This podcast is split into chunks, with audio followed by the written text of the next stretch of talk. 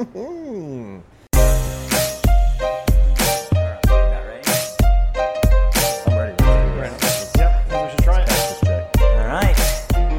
back to Two Homers and a Realist. This is an on location pod here at Game Week. This is the pregame pod. We are out of the preseason, but we are at Tobacco Exchange. So, just a moment to talk about this great location. We're at the Moore location. There are three locations of Tobacco Exchange. The Moore location's at 824 Southwest 27th Street. That's just right off the service road. We'll talk more about this location specifically in a minute, but two other convenient locations North Oklahoma City at 2836 Northwest 63rd Street and Edmond, 13512 Northeastern. I would say that they have a great selection, great service, very knowledgeable staff. Now, Lucas, you're more familiar, you're the most familiar Yeah. with them. Talk about it. I've been coming to. Tobacco Exchange for a long time. When I first started smoking, I went to the 63rd location because that was the only one, and their prices were by far cheaper than everybody else's. So that was my primary location. And then they opened this one in Moore, I want to say seven or eight years ago, and it's five minutes from my house. So this is my home location. This will be the home location for us. Is is Two Homers and Realist podcast. Um, you got Joey, Clint, and Carl running things here, and they're helpful if, if you're new to cigars and don't know what you like, or if you're a, a professional, you know, connoisseur like I am. You just go in there in the humidor, and they've got a huge selection. And like I said, for, for price wise, they're cheaper than anybody else I've shopped around at in the past. So uh, Great you- place, great place to smoke a cigar as well. We're in the Yeah. we're in the smoke room right now, and uh, a lot of space, a lot of Yeah, couches, it's a, it's chairs. a free lounge. Some of the places, Yep. some of the other uh, chains out there charge you to, to go in and smoke. Um, this one's free. You can bring your own drinks and just sit down and have a good good time. Relax and smoke. BYOB, we got golf on the big screen TV. They've got convenient little lockers here for those who want to store some cigars here and come and socialize. Like you were saying, incredible selection, and the prices are very competitive. Yep. So, a lot of great things to say about Tobacco Exchange. Thanks for letting us uh, podcast from here. Thanks to all the. They're the going to be our post game sponsor for the remainder of the season. it Sounds like. All right. Well, we're looking forward to that. So let's get right into it. We've got a game this week against Arkansas State, and OU is a 34 and a half point favorite thereabouts. Uh, let's start off with who's going to get the first handoff? Who's going to be the starting running back? Who wants to venture a guess? I think it's going to be Marcus Major. I think they're going to do one of those seniority type Wow. situations, um, much the same as Kejuan Jones was the starter with Adrian Peterson coming in afterwards. Uh-huh. I think uh, I think what he's done in the past, even though he's been limited by injury, I think that he's put in the time, and they're just going to they're going to send him out there first. I think. Jay, what do you think? I probably agree with Lucas. Um, I don't think I like it. I don't care if your seniority or if you've put in your time or not. I want the best player to start regardless. I personally think that would be Sawchuk, but he's been limited a little bit in camp. So, yeah, I think it'll be And Marcus Major. and he's young. He's exceptionally young. So that that works against him as far as what you're saying, Lucas, about seniority and who they like. I to mean, he looked good in the bowl game. Oh, he I looked mean, great in the bowl the game. I'm not saying he the- shouldn't be Right, the- but the the last time we saw these guys, it was Barnes and Sawchuk, right? Right. Correct. Right. Connor, what do you think? Um, I'm gonna I'm gonna go with Barnes. I think Barnes uh, gets the first carry. I think he, from what it sounds like, has really established himself in that room. Um, and I don't know. I, I do I do wonder. I mean, we saw some of that with even Eric Gray last year when when uh, Major looked at the beginning of the season was one of the I, I, in my mind, a difference maker and looked better than Eric. But Eric got the, the start week in and week out, right? So um, I do think there is something to be said for seniority.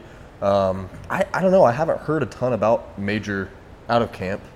Um, so must be healthy, I guess. Maybe no news is good news, but I still think for whatever reason, uh, my gut's saying my gut's saying Barnes. So I'm going to agree with you. J- Barnes is my pick as far as who I think will get the start, and, and I guess I'm leaning mostly on the number of carries that he got throughout the season.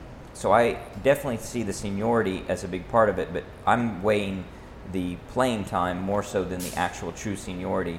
Um, I think Sawchuk will end up being the best running back at the end of the season, but even Tawee Walker, he's looking really strong. I guess um, they- Hicks. they're high on him. Hicks Yeah, as so it's- we may a- see four running backs, four or five running backs. I hope this we do. In these first few games, Yeah. I, I would, would really like to see that. I, I would expect we would. My hope is that Major can be a major contributor. We'll see. He hasn't been. Um, that I, I, I want him to, to get in there and, and be a big part of the game just because I think he's got a lot of potential.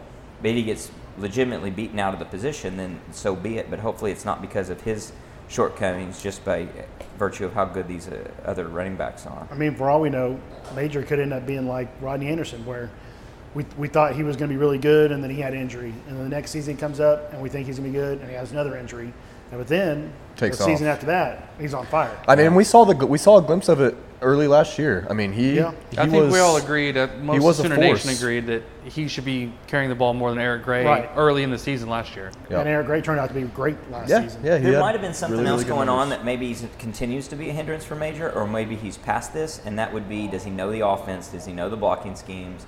Does he can he catch the ball? Do they do the coaches have the confidence they need to have him in that position? Not knowing, especially you may know the what you want to do in a general sense, but there's going to be play calls that you adapt to, and obviously there's going to be audibles. You want a guy in there who can adapt to all of those situations. I wonder if he wasn't that guy, and that's why we didn't see him and did see Eric Gray in the early mid part of the season. And does that just continue to, to, to dog him, or has he overcome that? By the end of the season, it could be Sawchuk's your starter, and then Barnes is your sermon, where he comes in fourth quarter and just wears wears people down, Wears that people kind of thing. Because I think Barnes personally is the most gifted of the running backs, size wise and speed. Sawchuk's faster, and he's probably got more wiggle to him. But I think Barnes, for me, is my favorite kind of running back. How Yeah. much how much two running back set do you think we'll see? Not any? enough. Not enough. Yeah, I, I kind of would tend to agree. I think we're going to see Freeman in the backfield a lot, motioning out. Um, Yeah. with So not a true running back, but a but an option and somebody with speed. yeah, I think it depends on tight ends, how serviceable they are. I think we'll have to get more creative if, if we only have Stogner and nobody else. Yeah, that's true. Both from a running back um, blocking scheme, um, but also from uh, um, little bubble screens and anything else you want to do around the line of scrimmage, which we know Lebby likes to do a lot of stuff around the line of scrimmage. You got to have some key blocking in, in the right positions. Well, what else should we be watching for? What are the other things that stand out to you guys? I've got a few things that I've noted just in terms of this first game, opening game, with all of its uh, things like opening game jitters and, and hopefully a lot of acceleration out of where we were last year, keeping the momentum alive of what we saw at the latter half, especially in the Florida State game, and not so much the uh, ineptitude that we saw throughout the, the middle part of the season. What are you guys looking for? Um, I think if I could put maybe two things out there. First would be how quickly does Peyton Bowen get on the field? Is he part of those first few rotations uh, on the defense to really kind of complement what we're hearing out of camp and how well he's doing?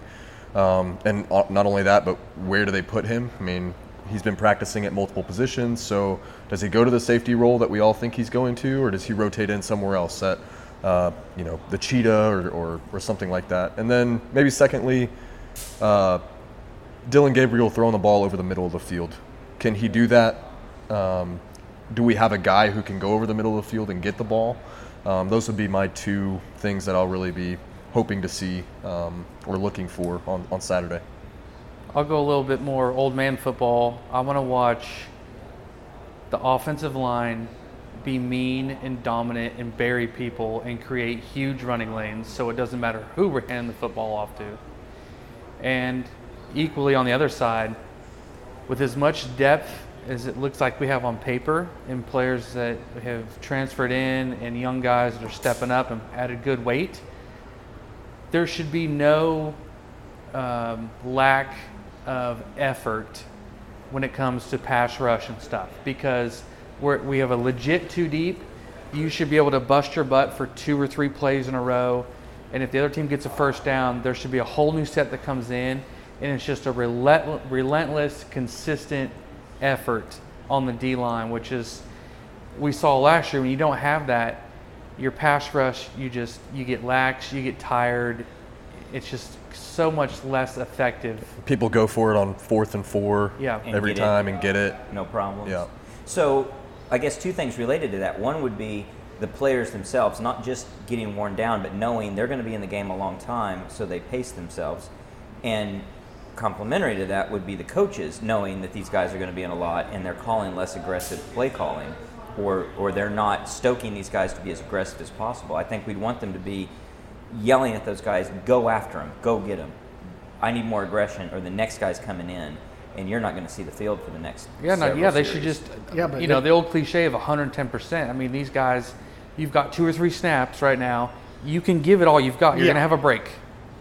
There's Let's no hope reason. they get. I hope they get through to everybody at every level, both the coaches as well as Because the if, players. if you're a big old boy, you know, Ethan Downs or Reggie Grimes or somebody last year, and you've been pass rushing and not getting there, not getting there, next thing you know, it's a, a flare out to your side, you're kind of jogging, or you're not, you know, Or you just 11 men run. aren't going to the ball because you're like, I got to save some gas. I'm, Right. I got to go right back out Right. and try and pass because rush you know again. that if you and here's the thing that comes down to coaches have to see through this so if you're ethan downs and you're thinking well i could give that 110% whatever and and go all out and i may or may not make a difference here if i don't make a difference no one notices if i make a difference that's great but if i don't make a difference no one notices except i'm going to be a lot more tired and then i might have a bust and i'm out and i may not come back in so there's that threat coaches hopefully can look at that and say all right I know who this player is. He may be tired right now. Just because he needs to come out and signal, I need to come out, that doesn't mean you're not coming back into the game. It's just you need a breather and you're right back in there after you're refreshed. Hopefully they see that. Yeah, I don't think it's going to be a fear of losing your job situation. It's going to be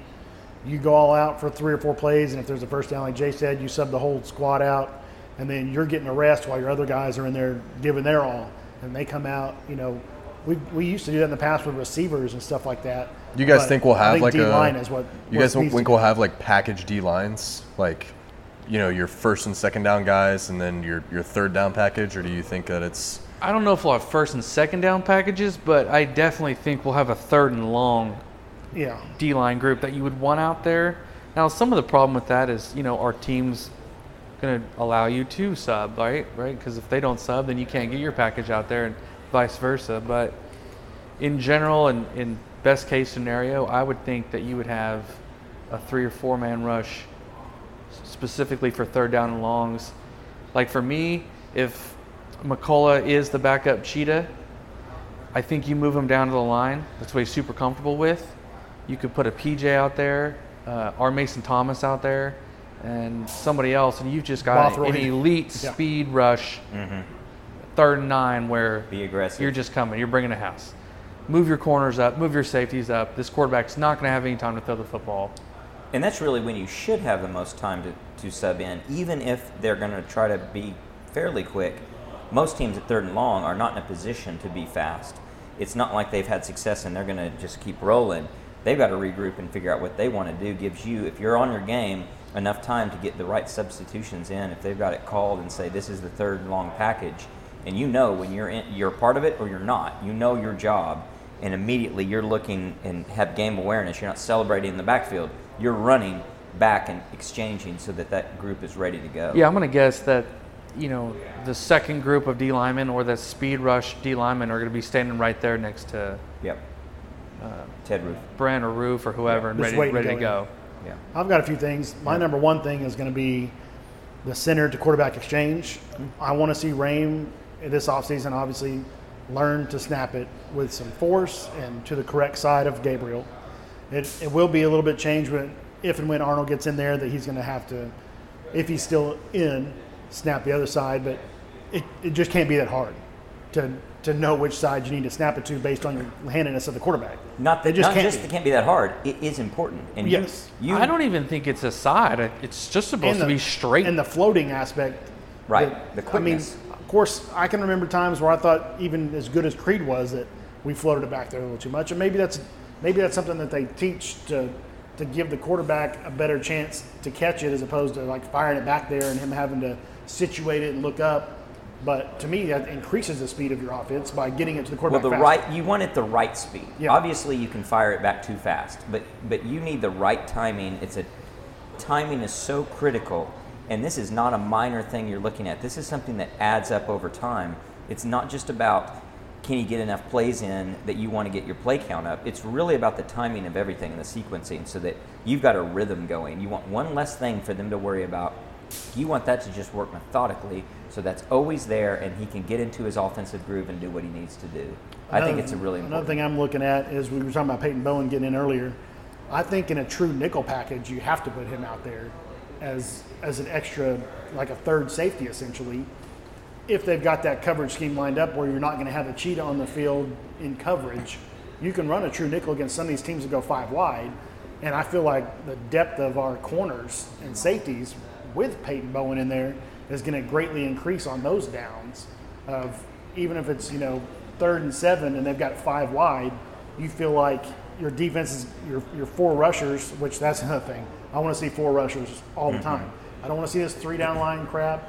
I want to see four guys on the line of do you think you will though? If you have to drop one of them back occasionally, that's fine. But when when they're trying to pick up a third and seven, I don't want to rush three, drop eight. Like that's that's awful to me. Well, That strategy does, is proven years and years now that it does not work. The only time I would, would give them an excuse on it is if they specifically feel like this is a unique circumstance where it will work, not as a this is our design play and what we think needs to happen as a long term strategy. But if you looked at a specific team and their specific strengths and weaknesses and said, we know a, a rush three, drop eight works for this group. Outside of that, I am in total agreement. I'd rather have high pressure at the point of contact, at the line of scrimmage, with four really just going for broke guys that are coming after the quarterback and disrupting that offense immediately rather than letting them sit back and figure out what they want to do. I mean, you see it in, and nowadays you got all these seven and seven camps, and and when you're rushing four, you're still rushing against five offensive linemen. So it's essentially it can be street ball out there. You get receivers that, you know, Give the quarterback's got it. all damn day to throw the ball. They'll then he's going to find somebody at some point, no matter how Yep. good your coverage is. Yep. So I, I don't want to see a bunch of that. And then my last thing was the punting situation. I hope we don't have to punt that much. Are they going to have a, a long punter and a pin back short punter? I think we do. I think we have two. Which is totally fine with me. If, if, If it works. got- I've yeah, always thought you should have two. yeah, I mean, if you've got guys out there that one's got a 55 yarder under him every time and you're punting from your own 40, put the guy out there that's going to try to pin him inside the 20. It, it doesn't, if these guys are on scholarship or they're on the team, who cares if you use two punters for two different things? It doesn't matter. It really shouldn't. And And you rarely ever see that I in, know. co- in college football. it's, it's a weird thing. It's almost like a confidence thing, but you, you don't see that many times that a guy as a punter is going to make a mental mistake. And honestly, if they do, it, it's more probably because they have too much on their mind. Yeah, you and gotta you're trying really to get that one guy to do yeah. all things. You're trying to hit that perfect punt. if you know you're the guy you who's uh, 55 your yarder, this job one you need is to yarder. catch the ball that comes to you, kick it as hard as you can. That's your that's your job. Yeah. And the other guy is you know how to kick the ball. Don't ever try to kick it as hard as you can, or you got to kick it high as you can. You know, you're, you're, that's your specialty. You're Well, never think- changing your kick. I think for uh, if you have an elite punter or a punter that is pro potential, he has to be able to show both. Yeah. Because Sure. NFL rosters are not going to carry Sure. two punters. And who cares? but I mean, that was our sample last Yeah. year, right? Yeah. Yeah, but Turk. in NFL, you get a and it 53 might man have roster. been our downfall. So though. you can't carry a couple kickers Right. for multiple Yeah, things. that, that's what I'm saying. right. But, in if college, you have, can't. if you have one Yeah. that's like that, you have to let them do both, or they're not even going to want to be your punter anymore, right? You, c- there's, as a there's coach, so many kids maybe that can maybe kick a football. not. But I don't if you think told it's, Turk last year that, hey, you're just kicking it long, you're not going to corner cough in any kicks, he's like, well, how am I going to get to the NFL? I don't are think you worry about punters getting in the NFL. I can see that, but you don't worry. I would agree with Lucas. I, I'm not worried about him getting in the NFL, and no offense to Turk, but that when you're when any part of your game, when you start to mention strengths, includes punting, you're an Aggie, and I'm not interested in it. Hmm. I want us to have adequate punting, and that's it. We shouldn't depend on punting. And if we, I don't want to look for the next Reggie Roby. I don't want some guy who's going to be whatever, a great punter, and we're going to recruit him or something. No, I'm not interested. I just want adequate guys who can do the job. And if it's two guys who can do the job, I think that's probably a better split. And to hell with the idea that you're, we're going to put somebody in the NFL, which is a crapshoot anyway. And this is the we- pregame pod. I'm hoping we don't have to punt more than two or three times total in the first Oh. the first game. I would maybe be disappointed if we punt three times, to be honest. I'd rather see us missing long field goals or having a weird should we go for the field goal or should we go for it situation. I'd rather us miss on fourth downs. I mean, honestly, well, the analytics Arkansas the State. analytics show to go for them. Go for it, go Fourth for and it, go three, for fourth. Uh, and four, inside the 50. You just go for it every yeah, time. well, yeah, and sometimes you know, in, anywhere from 30 yards out. So uh, yeah, I let's let's hope that we're not punting very much. I think one more thing uh, for me, just pop into my head, um, also on the defensive side of the ball, is uh, the cornerback position. So we know Woody Washington has one of those locked down. Uh, I know that everyone thinks, at least right now, Gentry Williams is the guy uh, at the other on the other side. Um, Jasiah Wagner's going to get a lot of but play. it sounds like Wagner is is really stepping up as well. So I think you know that'll be a fun competition to watch over the first few games. Where where you know I, I am excited with the depth that we have. You can treat you know this game, the SMU game, the Tulsa game, hopefully um, all three of those as some sort of competition leading into conference play. Um, yeah, so uh, I don't know. I, it's going to be fun to see some of those position battles and and I mean, really we're kind not of playing Tulane, so we should we should be able to move the ball and stop the ball in this game. They're, You they're, you they're, think. they're the top of the group of five. So I had a few things, and boy, they do they ever echo. And I wrote these down ahead of time so I can prove it. They're just echoing you guys' thoughts in a lot of ways. So one thing I jotted down was when you said, uh, when, when will Peyton Bowen get in? When will McCullough get in? When and Jay, you mentioned him. When when when are we going to see him in the cheetah position? And how are we going to utilize him? I'd like to see something figured out about utilizing that talent, which doesn't fit into our defensive scheme per se as much as it seems like it should because he's at an odd size. He's giant big for where they want to play him, um, but he's not big enough to be a, a defensive end. So it'll be interesting to see how they utilize him since we don't have a true, sort of don't have a true Sam linebacker. Um, not to say you can't utilize talent and have a uh, sort of a, a makeshift one as he when he comes in. So related to that, I said I want to see con- constant defensive pressure. I want to see continuity where we're always um, putting pressure on Arkansas State. They were the number 85 total offense in 2022.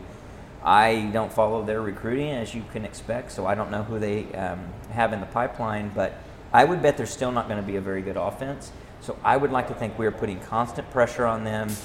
And honestly, most of the yardage they gain is going to be through busted plays or just perfectly executed plays, not where they're getting yardage in, in any kind of um, bulk against us.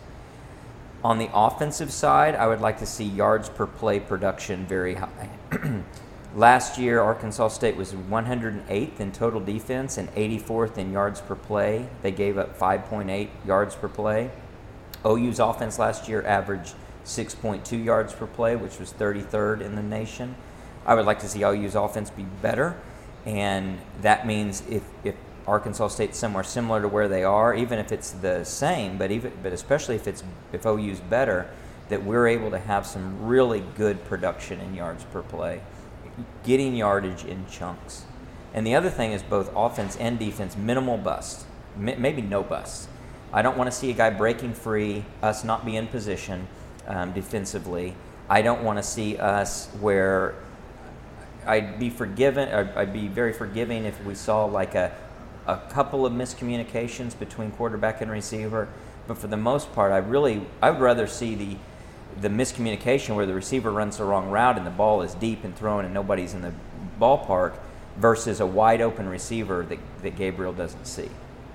So I want to see him, and, and I like what you had to say about that, Connor. Um, hitting the, the seam routes, hitting everything over the middle when he should, reading, checking down into things appropriately, but just a lot of consistency. Um, that will give me more confidence that we are going to be on the right trajectory going forward into this season. I'm hoping to see Lebby after the first year. And Gabriel's not the tallest of quarterbacks, so I mean he's on par with you know Baker. He's a little obviously taller than Kyler, but why why were those guys able to find gaps to throw the ball easily? Yeah. And last year I don't feel like it was as easy. Right. So Bedenbaugh's a continuation. He was the offensive line coach then. He's offensive line coach now. He got a new coordinator, but does Bedenbaugh after that first year kind of be like, hey, you know, he wasn't able to see through these gaps in, in the offense that you've ins- installed. Maybe we change it up a little bit to where our line blocks a little bit differently on these certain plays where it's easier for him to make a complete pass over the middle for mm-hmm. seven yards or whatever. Mm-hmm. And just because it didn't feel like he could see those guys last year. So maybe, and I'm not talking Texas Tech splits. I don't want to go to that. but but even if it's just a little bit different blocking, and I'm not the X's and O's guy, so I don't know how difficult that'd be. But I could see Bedenbaugh in the offseason and say, hey, you know, we always did this with with the previous staff and it worked. So what if we just kind of incorporate a little bit of that and see if it helps Gabriel on those on those plays? I'm going to guess that's a 70 30 quarterback thing where he, you know you've got a guy dragging across the middle and you have to know do I try and throw it over my line and hit him right now or do I wait a half second later and throw it in that gap between the tackle and guard or whatever. I don't know that you can just block for that only because you don't control the direction the rushers are going. You just you have once you engage, you can maybe try and move them, Right. but you know, you don't know if a guy's going to go to your left or to your right, so you can't predicate, well, we're going to throw it in between the tackle and guard on this play because that can be totally disrupted by what Well, the if your offensive does. line is bully enough, you can do some of that. That's true. And, and I think we should should legitimately have high hopes for this and maybe high demands on this offensive line. That they should be good. They should be able to command, especially in these first few games. Yeah. They should be able to command the the, the pace of play and the direction of play. To Oh yeah, our running back should be to the line of scrimmage for sure without any contact Mm-hmm. whatsoever, if not a few yards down the field. I, I would expect every running back we have these first several games to have a five, six, seven yard average easy. How plain vanilla do you think will be um, offensively and defensively? Um, more, more, um, just getting the the nitty gritty worked out versus trying to experiment with stuff. I, I mean, it, really, I don't know how much experimentation we're gonna show at all. I mean, I think it's gonna be pretty vanilla, I guess. I, I don't think we're gonna show a ton.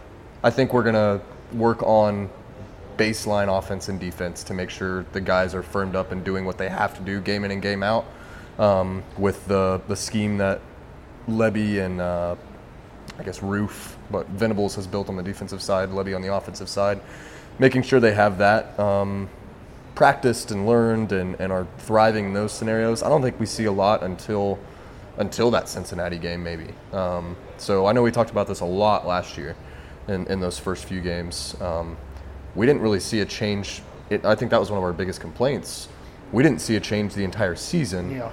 And how much of that, like we talked about last week, how much of that was really just Venables establishing a system and uh, a coaching strategy that he wants his guys to follow by the book day in and day out, versus now you you have to hope at some point when we get into some of these later season games, and and Venables knows that his guys know what they're supposed to be doing and are doing their jobs week in and week out.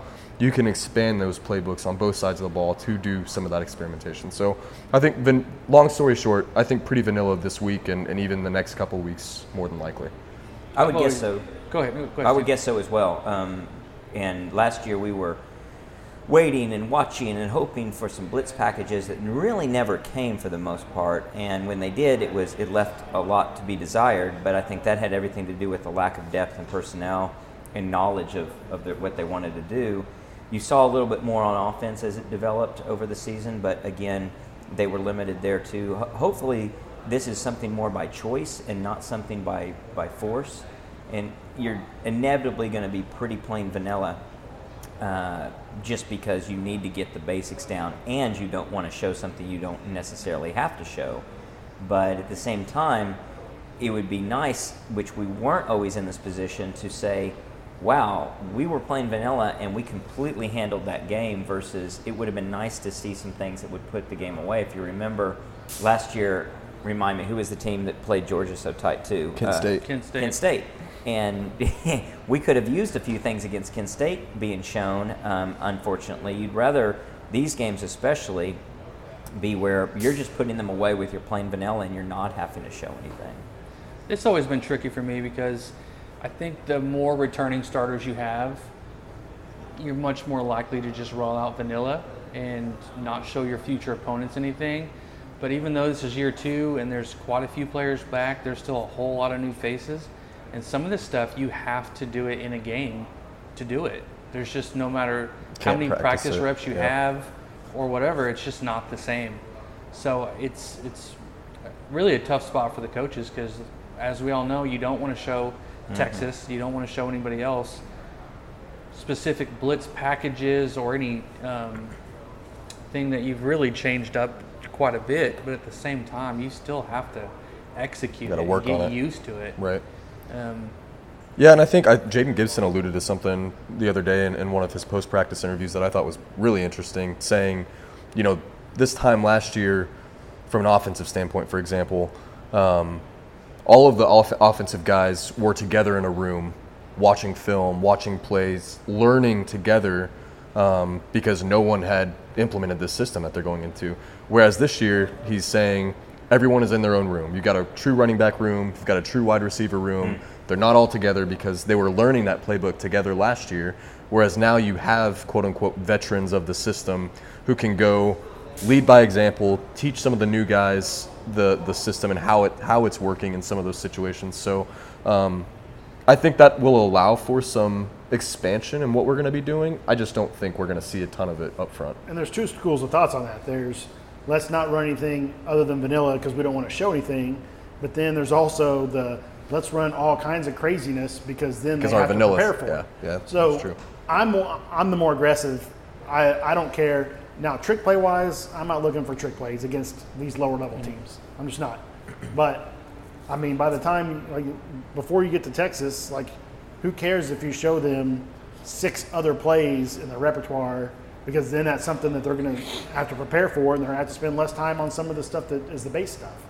And then hopefully you put some stuff in. Obviously, the the, the year with the Kennedy Brooks, you know, Direct that, snaps. that direct Direct snap snap. thing where they faked the, the pitch, and then and we only used it that one game, which was ridiculous. Yeah. Even though that's on tape, that play still works against every other team because it's so unique. Yep. And while I'm not expecting any of that type of creativity from Le- Lebby, I still want to. I still, I think the first game's probably all, all vanilla, but then you've got to start doing more with these guys. And there's the the other philosophy about it could be either way is the this guy's really great in practice, but then when the lights are brightest, he doesn't show up. I mean, Jayden Gibson last year may have been the second best receiver in practice, but when come game time, he's dropping balls. He caught one ball last year So- for 12 yards. I mean, maybe maybe in these early games, you're getting the guys that have been good in practice but not great. You're getting them out there because that extra adrenaline of being in front of the crowd may be what unlocks their entire potential. And you can't just say, "Well, this guy in practice was better than this guy, so we're just going to let that better guy play all the time." When the guy that may not quite be as good in practice has crazy ability during games, and so you got to you got to mix it up.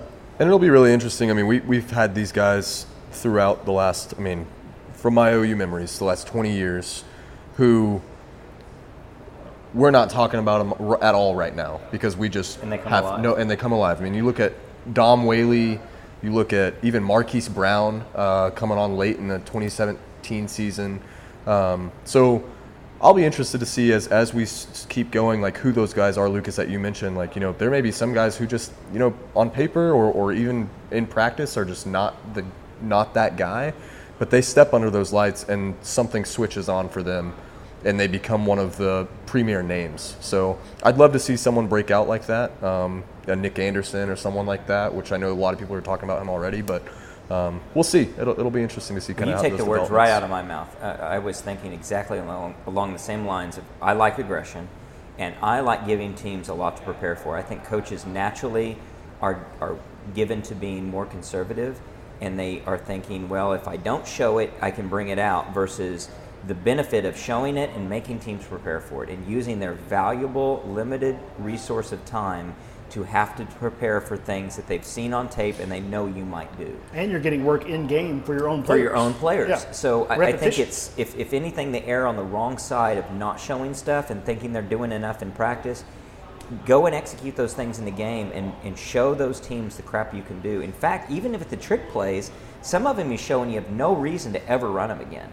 Run a fake punt out of a certain formation, and if you can signal that same formation, you will get them to have to react to it, and you then punt safe and you get it away the way you want to do it. And at the same time, don't be afraid to go back to the well and use those plays. That was something so frustrating in the 21 season that Riley would not go back to that direct snap to Kennedy Brooks. And there was many times he didn't do things like that. And Yeah, I and I'm, think I'm that- not looking for it five times a game. No. You're not looking you for it every if you run drive. it twice this game and then three times the next and then once, just just keeps everybody on their toes and they never there know what's going to I happen. would love to ask him the reason why he never used that again, though. It was crazy. You was run like that. You run so that play success. twice, and you have you run it twice, and you get two touchdowns. I think it was basic risk aversion. He's thinking it was two for two, and we won a tremendous game off of that play. I don't want to risk it and, and burn that equity. He's thinking if it gets stopped, people are going to say, "What are you doing? Why are you doing that?" They saw it coming. Now it's not a surprise, and I, I mean, don't have think always been. going to react that I've always way. been do it till I stop it. I mean, absolutely exactly. I don't care if you do run it five times a game. If it works, if it works eighty percent of the time, just Yeah. run it five times a game. I mean, Yeah. that's essentially how the Wildcat started. You know, team started. Was it was K State the first one to run that? Like the Wildcat formation. I don't know. They were up there. I mean, that's why it's called the Wildcat, Yeah. essentially. Yeah. And so right. they put that in as a package, and then it worked so well that they were able to run that multiple weeks before anybody really stopped it well, and it spread across even to the NFL, and it worked a little bit in the NFL. But it's crazy to me that the that the Kennedy Brooks type play, not that not that you want to run that five times a game, but it's always there in a big moment that I think you could get away with it. Well, let's let's talk about something else that's on a lot of people's mind, and that is when will Jackson Arnold get in? I'll throw out my prediction. I'm going to optimistically say he gets in in the third quarter, and I'm optimistic that that's because of, of choice, not force. But um, I'm hopeful that we have got that game completely in hand. Everything's moving smoothly and they try to work him in late in the third quarter, giving him most likely turning the ball over to him. There's a chance they get him in. Let's see- how things are going and, and swing it back to Gabriel if it's an early um, appearance, but that's pretty unlikely. Most likely, and for the good reasons, would be the game's well in hand.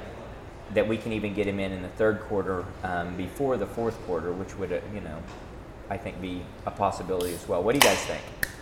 Six minute mark of the third quarter. Nice, very, very optimistic. Kind of homerish. Six minutes left or six Little minutes into the third Either quarter. way.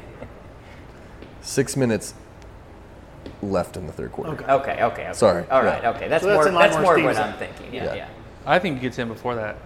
I think You he's. think he's got a package? I think he's sprinkled in.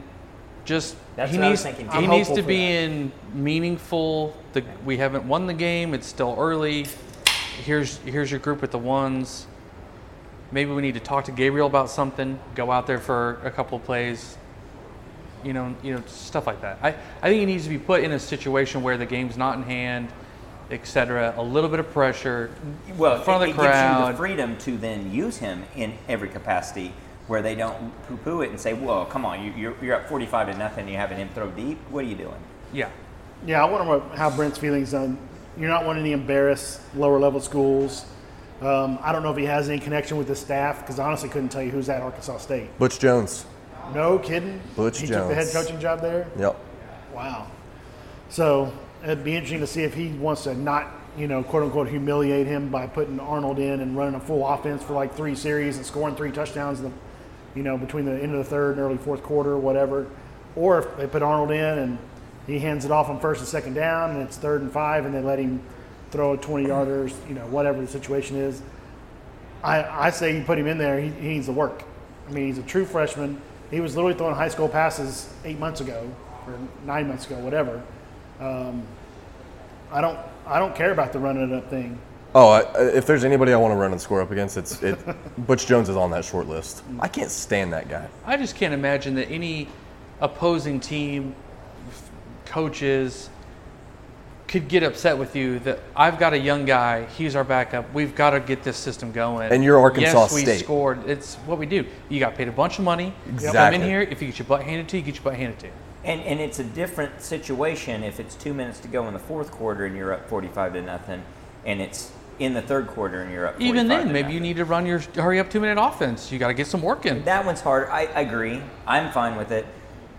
That w- that's where it gets a little tender, and I, I can see mean, them. Mike is not around to complain about 77 to nothing when we're downing the ball in the third quarter on the five yard line. Yeah. So I, I agree, uh, um, and I think that there's a chance that they hold back, and I hope they don't, but that they hold back because they don't want controversy. If the the thing that would be rough is if Gabriel doesn't look really Mm. good, and then you're not going to see Arnold when. We don't in want a- another we want Caleb In situation. honesty, that's when you'd want Arnold in the most to get the most work when you think you need him to have work because Gabriel's not good. But the one thing that will hold Arnold back more than anything else from getting in is if Gabriel looks weak. That's very we ironic. We don't want student section yelling, we want Jackson, we want Arnold in the you know middle of the second quarter when it's 17 to 3 or whatever the score is. Yeah. That would be worst case scenario. I don't think they would, though. Keep in mind that that had so much to do with the persona off the field of Spencer Rattler Yeah. and how that was student body wasn't going a through the fan. student Yeah. body and, and, and, you know, I had the same conversation yesterday, and I, for the same reasons that Steve you just mentioned, that was my reasoning as well. I think you'll, I think you'll have some people who want to chirp that, um, who may be from that area of Texas, and heck, may have even went to high school with the kid. But um, I don't think if if we get to that point again, Gabriel is really bad. I mean, if everything goes according to plan, the students will be gone at halftime anyway. oh, yeah, that's I mean, true. if it's That's if it's 35 to nothing at halftime, Yeah, if we've and taken it's care of 99 things. degrees at Yeah. one o'clock in the afternoon, those students will be gone. Yeah, even if it's 27 to nothing and what you're looking at is a defense that's doing great and keeping them out of scoring position and an offense that's struggling a little and has to settle for a couple field goals um, i think that students will be in the same boat where they're not going to be there keep in mind when they did that was several games into the season after struggles Yeah. and when it was a night game and it was a more pleasant environment to be later into the game. So this could be, if this is going to rival other openers in terms of heat. Hopefully the humidity won't be there, but you're right. The students probably won't be there. Um, you've got a lot of chances to get Gabriel up to speed if that's what it needs. But honestly, he's further along in his career than Rattler was at this point that we're talking about. Yeah. He shouldn't. If if, if Rattler he only needs had more one help, season until that happened. if he needs more help, it ain't going to happen. No. The coaches need to see that, and they need to get the writing on the wall and say, "We got to make a change for our future because we're about to hit the SEC, and we don't want to hit it with a There's guy." no time to waste. Yeah, no time to waste at all. Yeah, and you got. I mean, so we again, you guys have already touched on it, but we saw we saw how this impacted us so negatively last year when Gabriel goes down. We saw Beville come in in the third quarter against Nebraska, and all, all he did was hand the ball off. We we didn't. There was no sort of ask of him to say, "Hey, let's work in some plays so you can get a feel for it or have that connection with the receivers that we need you to have in case something happens." And the dude looked like against Texas looked like he never played quarterback in his life. Given we were running him, him at wide receiver for most of the game, Right. but um, I do hope when when Arnold gets in, I, I will say when because I think he will showcase at some point in the game. Um, I, I don't want him to be a game manager. I want him to. I want them to say, "Hey, this we're going to run some plays for you, and we want we want to see what you've got," um, because injuries are inevitable, and I don't want to be in that spot that we were in last year, where, as good as I think Arnold is, you still want some of that game experience where he's gotten to throw the ball and get a feel for, for the game itself, and not just handing it off and, and saying, "Let's run this clock out and go home." One of your worst case scenarios would be you have given him minimal time and no meaningful minutes and no real development in game time of running an offense to speak of. He's just been in to hand the ball off. And all of a sudden, you do get an injury situation to Dillon Gabriel in the Texas game or right before it. And he's thrown into the Wolves in the most difficult game of the season, in the most hostile of environments and you you knock a guy's confidence in his abilities back a few games at least because of that situation. I think playing in the top level of high school in Texas has prepared him to be able to handle moments like that. And from what I watched him in high school because I knew he was committed here. So Denton Guyer was playing games on TV occasionally. The, the guy looks like a gamer. He looks like nothing phases him. He wants to go out there. He wants to be in that he's spot. A, he's a really good runner. Um, I'm curious.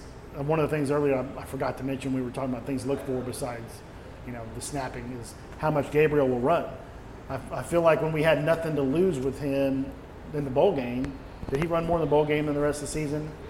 He ran. He ran sure, quite a bit in the bowl game. like- I feel I don't know if he had more carries, but he did run quite a bit in the bowl game. Yeah, it's, Yeah. it seems like we should go into this game and he should have that threat out there. Freedom of movement. And even though it's a lesser team and all that, I want to see him run the ball more this season because when Lebby was at Mississippi, um, Matt Corral. Matt Corral ran the ball like crazy. And you don't get to I don't want to run that much. No, sure. Like they did at Ole Miss. Sure. But I want to run more than we did last year. Absolutely. I can understand why they didn't, not having a backup quarterback whatsoever. But this year, you do have a backup quarterback, even though he's fresh. You should be able to run the ball, even the threat. If you do it a couple times in the first quarter, again, you know, later in the season, then it Keeps everyone honest. it honest. keeps everyone honest. And it also works in to a rhythm what you want to do. You don't get to flip a switch and say, "Okay, now here we are, six games six games into the season, and now Gabriel, you're you're you're Right. going to run." Remember all those times we told you not to, and we ingrained in your head to not run. Now you can run. It's Yeah. not going to work out. He's Or- not going to know to run. called running plays. Oh yeah, absolutely. Three three steps back and, and go forward. Yeah. absolutely. When, when the defense is giving that to you, if they're rushing three, dropping eight, and it's a Oh, third and three, take those you should be able to get seven every yards every time. and yeah. and eat them alive with that. Yes. Again, back to what Jay And make said. them play guys further make, up, and make then them you beat them stop on the it. deep ball. Make them stop it. Yep. Yep. And then or a dump route. is something that's right over their heads. There's so many options. Sure, it's a simpler game sometimes than what they make it out to be.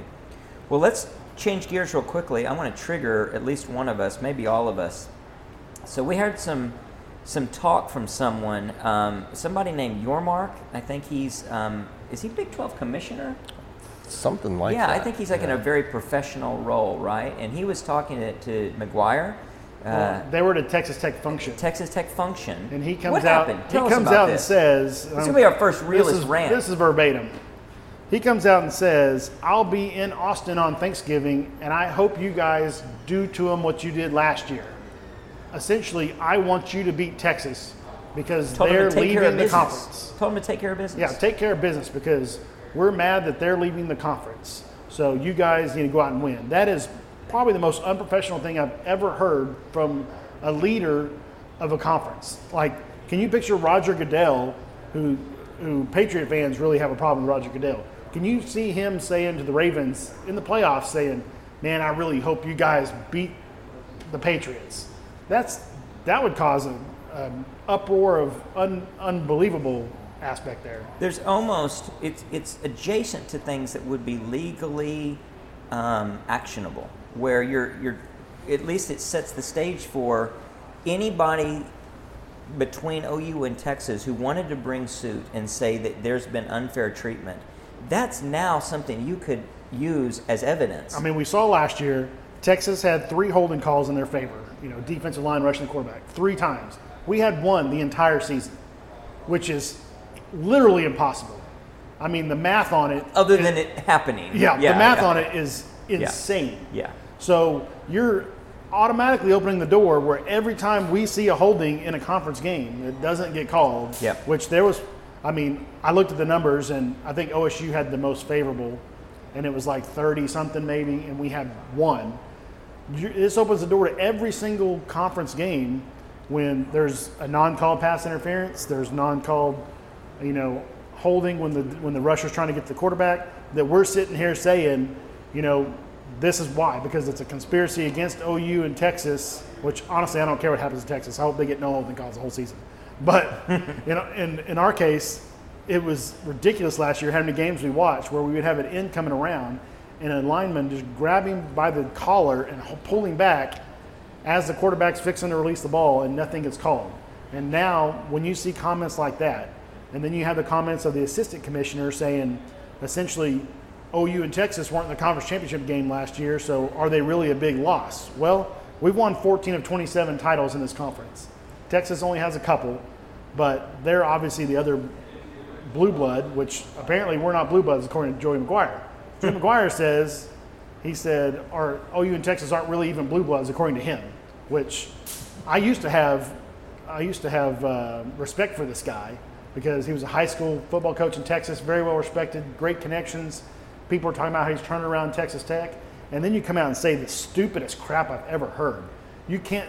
You're going to tell me that the winningest program since World War II isn't a blue blood? That's the dumbest. That's the dumbest comment I think I've ever heard a college coach say. There's two aspects to this that really rankle me and I think a lot of other people. One is the, and you talk about both of them, Lucas, but I'm going to reiterate. One is the absolute stupidity of the comments. I am okay with people being provocative. We were talking off pod before we started about Utah and how they've been just giving it to USC every chance they get. And there a lot of very provocative things, but they're never saying anything that's outright stupid.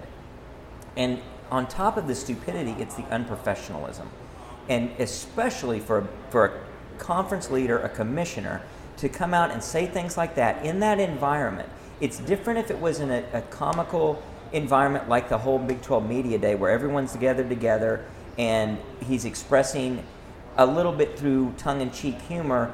We've got some discomfort and disdain for you guys because of what you've done to the conference. And You're I hope somebody- outsiders. I hope we two other teams that. are in the conference championship We game. get that because it would be better for our saying conference. something. If he This said is something like very that, unprofessional. It would be irritating. But to come out and say, "I literally will be in Austin on Thanksgiving, and I want you to take care of business." It's really it's dangerous. It's a signal of what are you saying behind the scenes to your officials, to everyone actually can have an outcome, a role in the outcome of the game.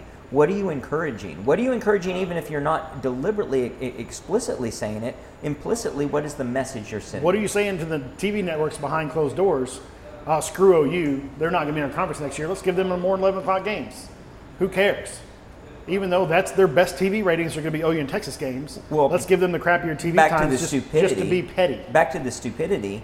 Do you really want to work with a guy who's petty like that? And he is he really someone who's got long term um, thoughts about how to make the conference succeed, or is he just somebody who's going to be mad and petty and going to be never getting over the fact that the conference, not him because he was brought in after the fact, has been dealt a, a, a serious blow. I with mean, the two best imagine the teams blowback leaving. on if there's like two major controversial calls that are game changing. Absolutely. Like an OSU non-interference call at the end of the game. I mean, he, he's got nowhere to go with that. And what's crazy just- is I gave the guy props for pulling this conference together. Yeah. Because I think he has literally done the best job he possibly could have done with what was handed to him from Absolutely. horrible Bob Bowlesby. I mean, Yeah. he, he butchered the whole conference. But to come in and do what he's done, you're losing your two bell cows, but you you replacing him with, with a couple named teams, and then to be able to salvage a couple the the four teams from the Pac-12 that are coming in. We were on here saying that he's done a great job of what what he could have done. I think he did all that he could, and he and then you come out and look petty like this. It makes me respect you less. And you do this, and here's another way to get back to the legal part.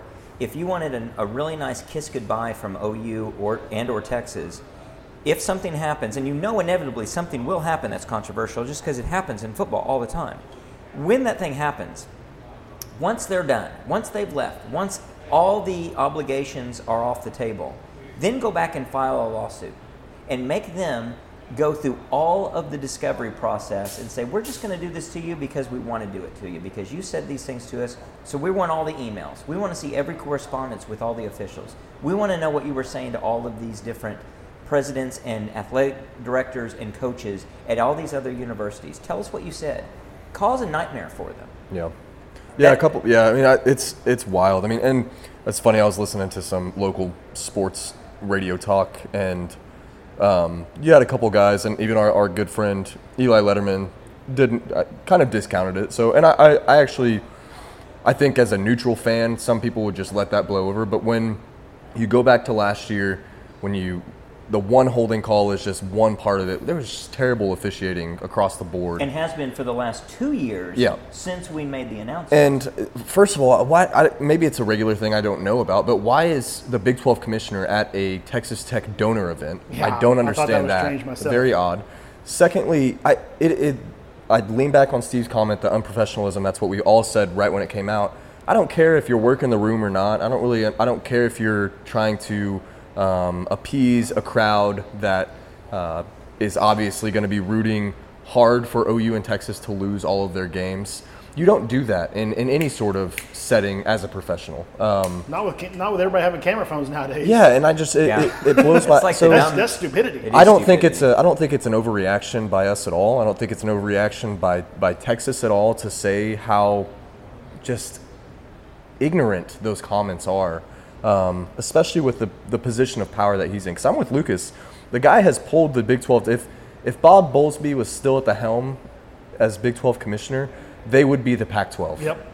They would have ended up just like the Pac-12. If anything, the Pac-12 would have been They what the Big poached- 12 is. They would have poached the Big 12. So um, the guy has done a tremendous job, and then to have this as just, I understand you cannot like your your two cash cows um, leaving the conference. I understand that take, but at the same time, man, we're we're still going to carry the TV ratings this year. We're still going to be a massive part of why the Big 12 is going to have a successful year um, monetarily. So to go in and say that is just it's com- like I said, it's completely ignorant, um, and I don't think it's an overreaction at all for us to feel the way we feel and to be skeptical of what we're going to be seeing, especially when we enter into September into these conference games. What we see on the field uh, from an officiating perspective. We'll be mean, watching even more um, deliberately to see what, and, and with, with obviously biased eyes. and we will grasp. We will look back. I will. Re- I will reach back and grab onto this event and those comments every single time we discuss a missed call or a blown call, and hopefully not to an extent where it where it does cost us a game. Yeah. Um, but you know, but that's going to be one of my points that I will always go back to if if we are losing because well, a of couple of like other that. things where it can come back, and this gets to the stupidity of the unprofessional comment. So let's say that you're looking at scheduling in the future. This gives you a reason not to schedule a team from the Big 12, not just out of spite, although that enters the picture, but is there going to be fair dealing? And do I want to deal with someone from this conference who may not deal with me fairly? Especially when you know that it's going to be when you're playing a home and home or something, you're going to have their officials calling one of those games that is probably not something that you want to involve yourself in. All else equal, hey, we'll go play the Big Ten. We'll go play somebody from the Pac-12. We'll go play somewhere where we think we're going to get fair dealing. We're going to play somewhere in the Pac-12. I don't think that's going to be possible. No, whatever they're going to be. That's true. yeah, ACC. So it's stupid. It was unprofessional. Let's change gears. Let's get to the locks of the week. The realest deal. Locks of the week. So who wants to start us off? We've got games coming up. This we're going to be in full swing. This is true week one. Well, let's catch us up a little bit about week zero. We, we don't want to just ignore the elephant in the room. Um, and that elephant saw a mouse and got scared, or I don't know what the right metaphor is, but we sucked, guys. We each went one and two, and so that's 33%. And then when you add it all together, it's still just a win percentage of 33%. That's how those work. That's going to be the only week that our listeners should fade our should fade our picks. Yeah, you missed it. You missed your chance. Now these locks of the week are for real. We've got see now we have enough information with those seven or eight games that have rolled in that we really have a good feel for exactly what needs to happen um, going forward. So I'm going to lead us off. I've got right out of the gate OU giving 34 and a half to Arkansas State. That's my first and number one lock. OU is going to cover. Second, I'm going to ride the momentum, the wave of success I've had so far, which was my only win of the week in betting against USC. I'm going to do it again. Nevada getting 37 and a half against USC. Nevada covers. It's going to be some other type of backdoor squirrely cover, but it's going to happen. And lastly, South Carolina getting two and a half. They're going to beat uh, or defeat, uh, cover the spread. I think they're going to outright defeat North Carolina. Spencer Rattler's going to have his debut in the 2023 season, and it's going to be beautiful. So those are my three locks. Yeah, Conner, that'll be a fun got? game. Fun game to watch. Um, okay, so leading off, I've got uh, the mighty Green Wave, uh, Tulane, uh, giving good football team. giving six and a half against South Alabama. Um, I know. I think South Al- Alabama is one of the better. Uh, what are are they? Whatever conference they're in, they're one of the better teams in that conference. I still think Tulane's going to cover that game. Uh, I've got the Sunday night game. I've got LSU uh, giving two and a half to Florida State.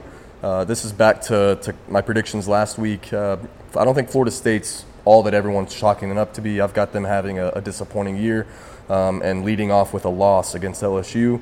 And then lastly, the Monday night game. I've got Clemson giving 12 and a half against Duke. Um, I think Clemson's uh, going to be a solid football team. That line just feels low. I don't know what people are seeing that They're one of your picks for the playoff. they are. They they are. Um, I don't see how they don't beat Duke by by more than two touchdowns. So we'll see. By at least two touchdowns. Let me put it that way. There's a math contest at the end of the game that's worth seven points. Does that change your pick any? A math contest that's worth seven points. Yeah. So it's good. They're going to have a math. I think Duke will win that one. Game. Oh, at Duke? Yeah. No, I, man, I may actually. no, I think I'm gonna stick with it. All right. Who wants to go next, Jay or Lucas? Jay, what do you got? I'll go. Um, I'm gonna go outside of the box on some of these because nothing else seems to work anymore. So I'm gonna go with NC State minus 15 at Connecticut, Is that 15 and a half or 15? or whatever you're gonna give me. Whatever the sheet says. Uh, the sheet says. I don't think it's on there, is it? Oh, it won't be because they're not. Yeah. We'll go with 15. That sounds right. good. I'm gonna go Washington State at Colorado State minus 12, Okay. and ooh, I guess I'll finish it up with uh, Texas State at Baylor. Baylor minus 26 and a half. So you're getting. Wait, you're picking Baylor? Yeah. Oh, picking Baylor minus 26 and a half? Yeah. All right. Very random. That is outside the box. It's pretty far out there. What do you got? It's literally Lucas? outside the box of all of our picks all that of we our have in front of picks. us. That's right. Yeah. yeah. I've got Texas Tech minus 13 and a half against Wyoming. I thought about that. I think Houston, they're getting a half a point against UTSA. I'm call the upset there. Houston wins outright. And then I've got Rutgers minus six and a half against Northwestern. I think Northwestern with all the upheaval, Yeah. upheaval of the losing their Those, are, coach those and, two bad teams and right all there. that stuff. Yeah. I think Rutgers maybe gets a win. Is that at Rutgers? Yes. I believe so, yep. So that helps them out there too. That that is going to be difficult for That's a good Northwestern. pick. to I like things that one. together. That is that is pretty good.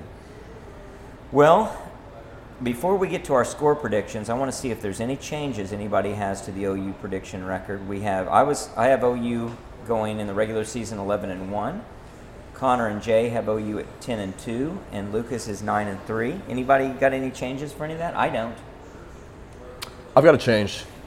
We got a change coming in. Ooh, Conner's good going change. with OU's going to win 11 games in the regular season. All right, 11 and 1 for Conner. I'm sticking 10 and 2. Lucas I'm sticking with uh, nine and three. So Lucas has got the under on the over under as far as Vegas looks at it. We've obviously got the over. Um, let me ask everyone, but particularly Lucas, what would have to happen in the first three games to have you revise and change this pick, up or down? And this is true for all of us, up or down. You've got the more likely you'll need to move it up, whereas we're the other way. I mean, with the three out of conference games that none of the teams were playing, or I don't think will be very good. I don't think it's really going to show me anything. If we went through game four and we're averaging a touchdown or less given up on defense, then I would probably go ten and two.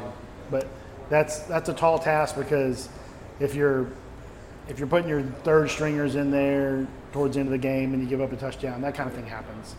But eyeball wise, if I could see that through three quarters with all of our starters in, we've given up less than seven points a game, even against those lesser teams. But going to Cincinnati, if you can pull off that, um, then I could see myself thinking we're going to be better. But I also thought after we killed Nebraska last year that we were looking ahead to a really good season, and, and that failed us. So So I would say that I kind of I'm sympathetic to that because even if we win 56 to nothing, game one, two, and three, it's hard to know what you're looking at. It's easy to say, well, these teams were just worse than we even thought they were.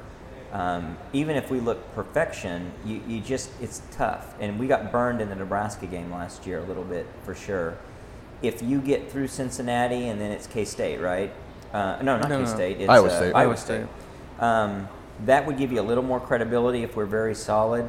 Obviously, the pivotal game is Texas, and so that's cheating to get six games into the season. And, and obviously, Yeah, at that point, if you beat can- Texas, then you'll know what's going on. Anyway, you're losing three games between Yeah, or maybe even any. out of the last six. Um, yeah. And if you've lost two games after the Texas game, then you are really hard pressed to pick us to, to win uh, nine.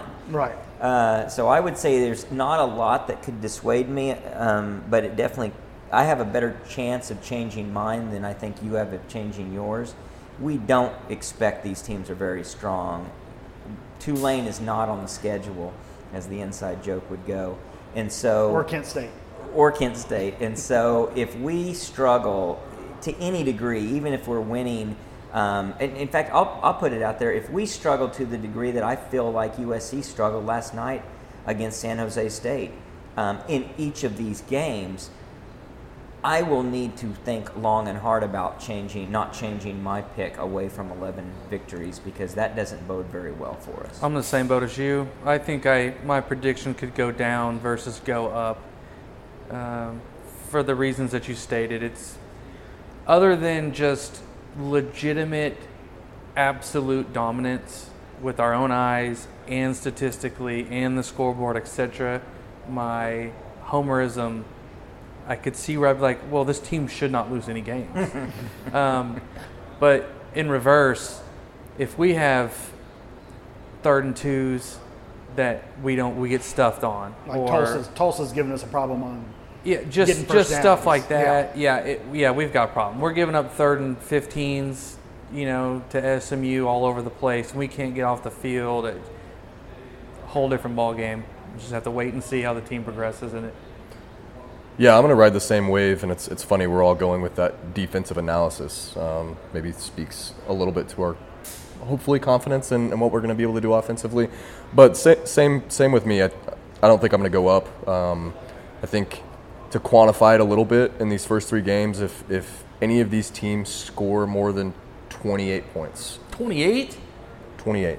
Oh, if we give 28 points to some of these teams we're in trouble I think I agree. And, and maybe 28 points to starters Yeah, starters, no. I, I, I think I will be disappointed if we give up 28 points to the starters. In the first Cumulative. three games. Cumulative. So yeah, well, fair enough. So, uh, but anyways, th- but just to, Unless I'm totally wrong, and some of these are much, much better teams than we think they're going to be. Well, that usually happens to you. Yeah, yeah. Yeah, I'll- so I'll may, be coming so, back telling you so how may, maybe yeah maybe kind of what I'm getting is that's that's more of a panic button moment. Um, whereas like wow, this something's really really wrong if we're doing that. Um, it, I just I don't want I want to see noticeable improvement on that on the defensive side of the ball where it's again maybe it was a little bit of smoke and mirrors last year because I, I know we all thought that's what we saw in those first three games. Um, I mean we gave up three points to Kent State. We gave up uh, let's see here 13 points to uh, UTEP, 14 points to Nebraska. I think one of those touchdowns was late in the Nebraska game against our second Yeah, and third yep. guys. Um, so so yeah, maybe maybe 28 is a little bit much uh, initially, but I don't know. I, I just there's those noticeable improvements are what I want to see, and if, if we don't, if we are seeing like Jay said, those those third downs that get converted, or even some of these teams that are coming in and want to just do whatever because they, they have nothing to lose against us um, except the game.